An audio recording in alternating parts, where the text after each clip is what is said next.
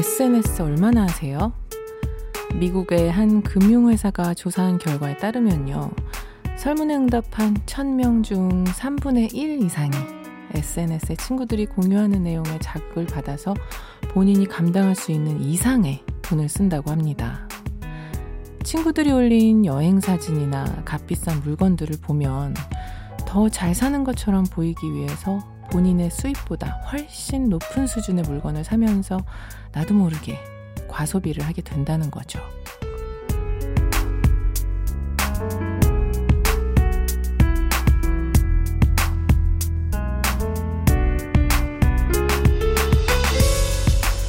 누구보다 잘 사는 것처럼 보이는 것도 좋지만 중요한 건요.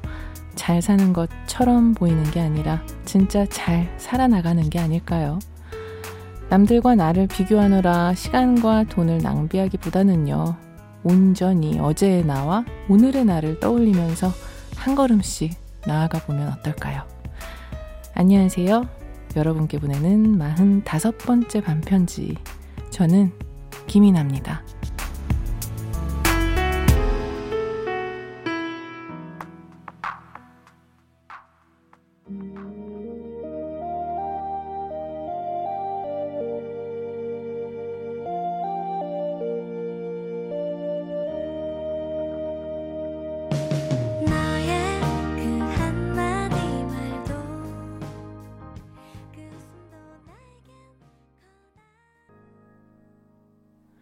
5월 15일 수요일 김이나의 반편지 첫 곡은 아이유 피처링 김창완의 너의 의미였습니다.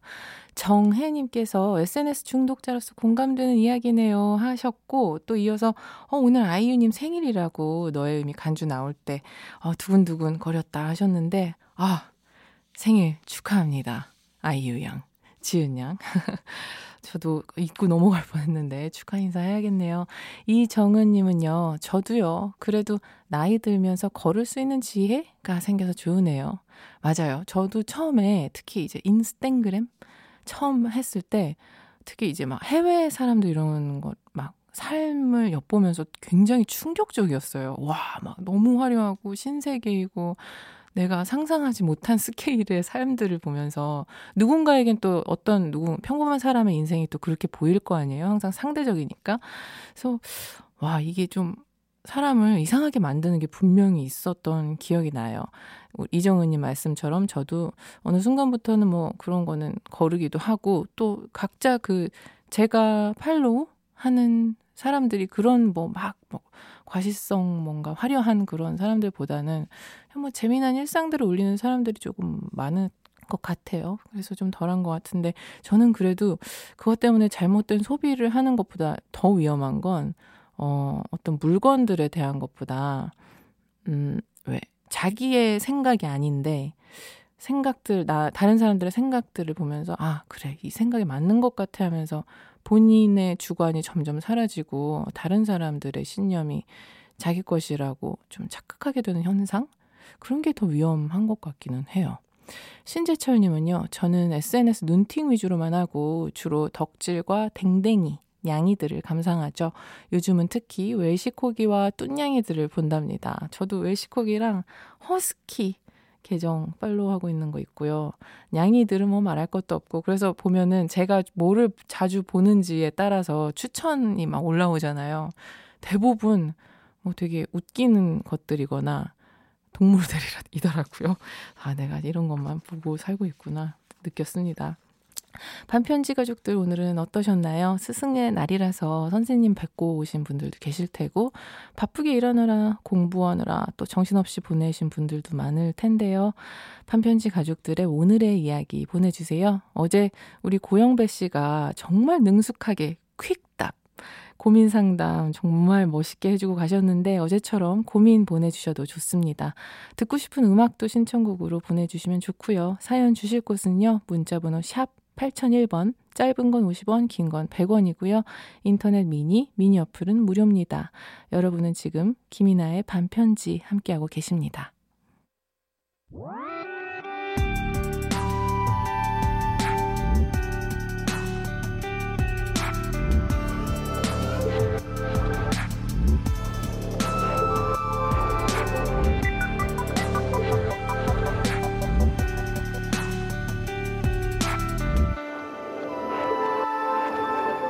김이나의 반편지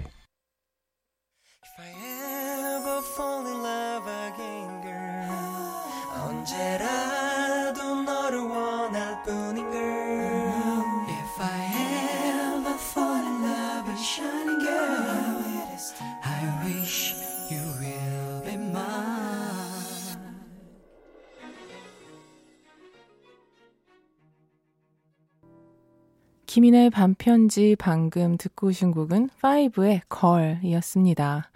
김지은님께서 SNS 얘기가 나와서 말씀드립니다. 제가 웹 마케팅이 주 전공인데요. SNS에 꼭 비싼 거 안 올려도 진실하면 히트 팍팍 올릴 수 있어요. 아, 또 이런 또 꿀팁 전문가로서의 소견 보내주셨어요. 히트를 올린다 하면 뭐 어떤 공감받고 뭐 이런 거죠. 비싼 거가 아니어도 진실한 것. 맞아요. 제가 봐도 그랬었어요. 오히려 이제 막 비싼 거를 올리고 하는 것도 어느 순간부터인가 조금 약간 촌스러운 일이 되지 않았나요? 네, 저는 그렇게 느꼈었는데 뭐 아닐 수도 있겠지만 정은별님은요. 언니 여자친구 있는 남자한테 관심 있는데 접어야겠죠? 쓴소리 좀 해주세요. 그뭐 쓴소리요? 음, 뭐, 이게 살다 보면은 그런 일이 있을 수야 있죠. 관심이 있는 거 가지고 쓴소리를 들어야 되면 뭐, 우리 뭐다 칙만 캐먹고 살아야 됩니까? 그냥 아무 행동 안 하신 거잖아요. 그러면은 뭐, 좀 혼자서, 아이고, 멋있구나 하고 멀리서 그냥 바라보다가 마시는 건데, 그냥 뭐 쓴소리까지 들으실 필요 있겠습니까? 안 그래도 마음이 쓰실 텐데, 예, 그냥 저는 고이 넘겨드리겠습니다.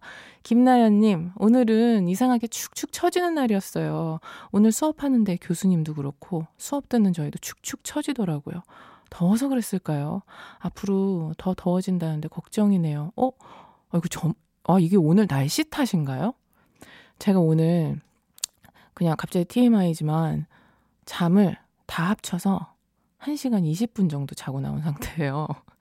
그것도 이제 그러니까 쪼개서 한 번 20분 자고 그 다음에 1시간 자고 그랬는데 이제 일단 몸 컨디션은 엉망인데 왜 그럴 때 굉장히 예민해지고 그래서 그런지 아까 나오기 전에 밥을 이렇게 야식을 시켜서 먹는데 갈비 같은 거였거든요. 근데 이게 너무 질겨서 안 뜯어지는 거예요. 그래서 막 짜증을 내다가 아 왜 안 뜯어지면서 이를 이에 물고 뼈를 이렇게 뜯는데 고기가 완전 튕겨져서 바닥으로 떨어진 거예요. 근데 저 정말 황당할 텐데 갑자기 막 울었어요. 그래서 같이 밥 먹고 있던 남편이 어, 왜, 왜 그래?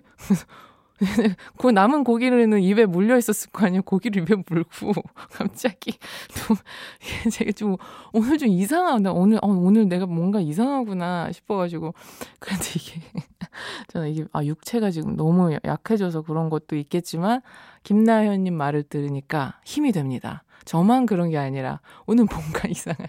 저 오늘 갈비를 물고 눈물을 흘린 여자예요, 여러분. 힘내세요. 5735님, 저는 오늘 언니와 유럽 여행을 가요. 지금은 부산에서 인천공항에 가는 심야버스 아니에요. 행복한 여행이 됐으면 좋겠어요. 좋은 날을 감사해요. 발걸음이 가볍네요. 유럽 여행 가는 길에 지금 듣고 계신 거예요? 하, 너무 좋으시겠다. 그럼 밤 비행기 타러 가시는 거죠. 와. 너무 좋겠다. 비행기에서 자고 일어나면 다른 세상에 내린다라는 게 아직도 참 마법 같아요. 와, 너무나 좋은 여행 되셨으면 좋겠고, 사진도 좋지, 뭐 사진밖에 남는 거 없다라는 말도 1년 조금 음, 일리 있는 말이지만, 그래도 눈으로 엄청나게 많이 담아오시는 것이 저는 훨씬 더 풍부한 인생에 도움이 된다고 생각을 합니다. 지금 듣고 계신 분들 중에서도요, 신청곡 있으시면 사연 보내주세요. 실시간으로 틀어드릴게요. 사연 보내주실 곳은요, 샵 8001번, 짧은 건 50원, 긴 건 100원이고요. 인터넷 미니, 미니 어플은 무료입니다. 노래 듣겠습니다. 볼빨간 사춘기의 여행.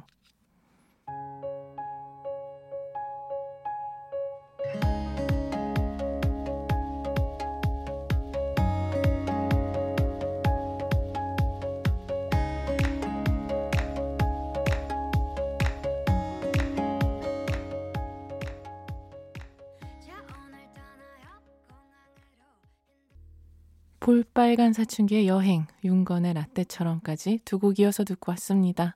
여러분은 지금 김이나의 반편지 함께하고 계십니다.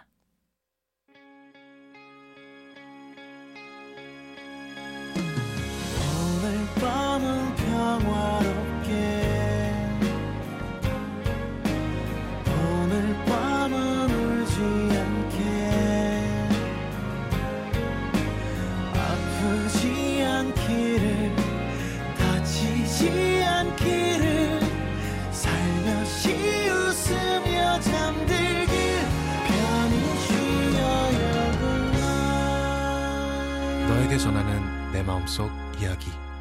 김이나의 반편지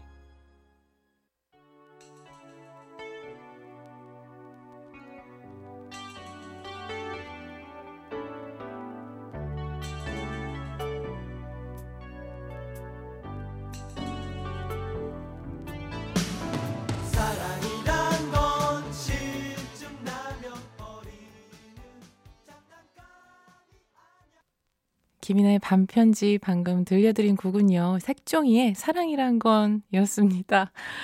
어, 옛날 노래들은요. 참 보면 참 일침을 많이 놔요. 야단을 가사로 야단을 많이 쳐요. 박지영 님이 안 그래도 노래 가사 오렌지족 맞죠? 재밌네요. 저 안 그래도 이제 저 칼럼 쓰는 일이 또 뭐 하고 있는 게 있어가지고 하는데 이게 또 호시절의 가사들은 오렌지족이나 지나친 소비 문화 이런 걸 비판하는 가사들이 많이 나오더라고요. 요즘은 그런 가사 나와도 아무도 공감을 못 할 테고 요즘은 힘든 거, 작은 위로, 소박한 것들, 뭐 하루하루의 힘듦 이런 게 이런 가사가 공감대를 많이 얻잖아요. 그러게 어떻게 보면은 현 시대를 좀 투영하는 것 같아서 씁쓸하더라고요. 예전에는 그래도 화려하고 경제적으로는 그래도 좀 부흥의 시기라고 해야 되나? 그럴 때여서 또 반대로 또 그런 세태를 비판하는 노래들도 많이 나오지 않았어요. 옛날에 노래들 그때 90년대쯤 가요들 들어보면요. 정말 여러분 듣다가 야단 많이 맞으실 거예요. 이정은 님께서요, 전현무 아나운서께서 DJ를 하면 내 편이 돼주는 분들이 많이 생겨서 감사하고 좋았다고 하시더라고요. 이나 언니의 팬과 편이 많다는 거 말씀해드리고 싶었어요.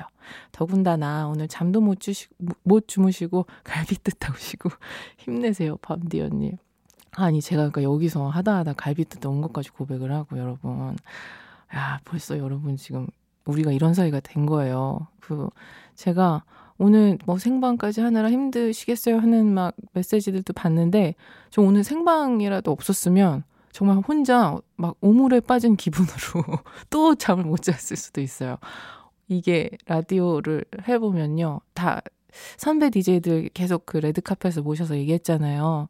너무 에너지가 좋아져서 문제라고 얘기를 해주셨었거든요. 그래서 자야 될 시간에 잠이 안 올 만큼 흥이 올라요. 그래서 이 자리에 앉아 있으면요. 여러분들한테 그런 힘을 받습니다. 그러니까 여러분들이 사람 하나는 살리고 계신다는 거 알아주시면 될 것 같아요. 박지영님께서는요, 가을쯤에 스페인 순례길 가려고 준비 중이에요. 스무 살부터 가고 싶었는데 10년이 훌쩍 넘어서 가네요. 사실 첫 유럽 여행에다 혼자 첫 여행이라서 좀 걱정도 많이 되는데요. 그만큼 준비 철저히 해서 가려고 해요. 저 혼자 잘할 수 있겠죠? 저 이 스페인 순례길에 대한 이야기를 너무 많이 들었는데 다 시인이 돼서 돌아왔어요.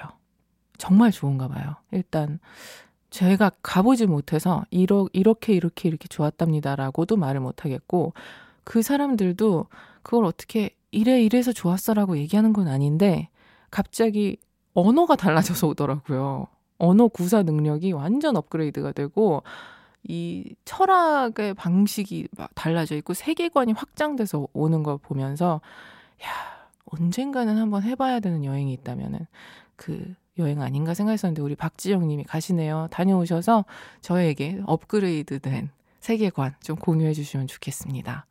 공종민 님께서 요즘 어떤 일을 직업으로 삼아야 할지 고민이 많았어요. 이것도 하고 싶고 저것도 하고 싶고 손에 사탕을 많이 주었다고 해서 꼭 좋은 건 아니더라고요. 욕심을 버렸더니 제가 원하는 일이 뭔지 또렷이 보이는 거 있죠. 그걸 해보려고요. 하, 오늘 아주 명언이 풍년입니다. DJ가 오늘 멘탈이 약하니까 불나방들이 또 다 이렇게 좋은 말들 쏟아 부어주고 계세요.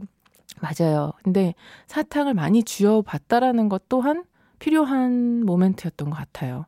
막 이것저것 욕심도 내보고 내 한계치 막 다 끝에 벽에 다 부딪혀보고 그러다가 비로소 아 아니다 이제 하나씩 빼볼까 하는 작업을 거치면서 그때 드러나는 무엇이 자기가 인생에서 걸어나가는 모양이 아닌가 생각이 들어요.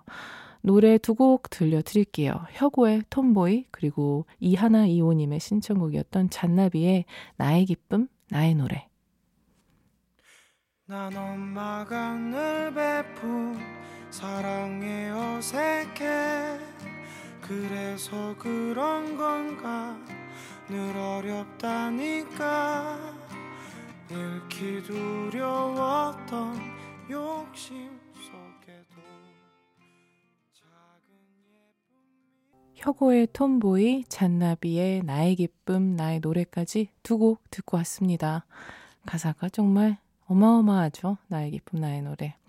이 가사에 대한 이야기는 나중에 꼭 작사 시점 같은 데서 다뤄보도록 하겠습니다.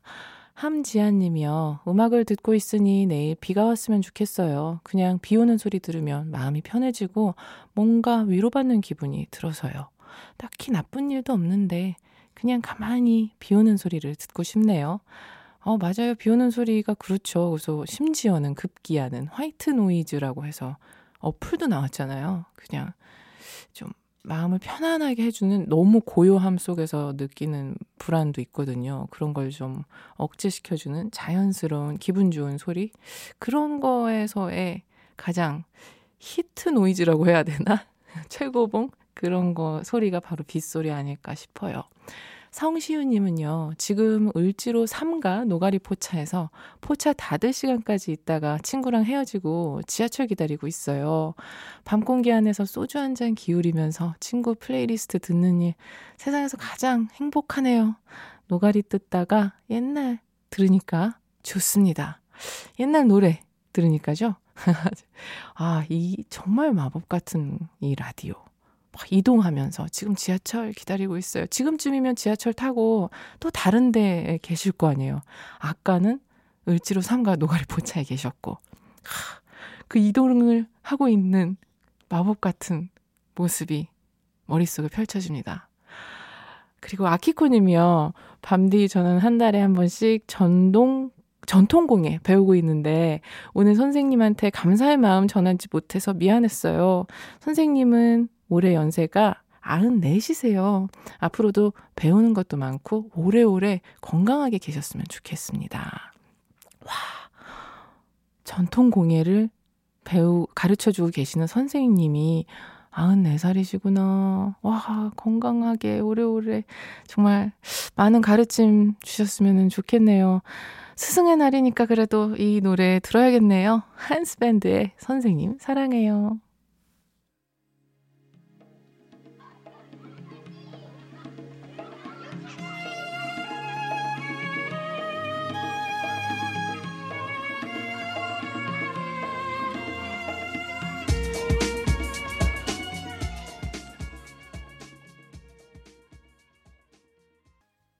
모자란 사랑 고백이라는 걸 알지만 어쩔 수 없이 내 맘을 전하고 싶어 휴대폰을 꺼내 내요. 어떻게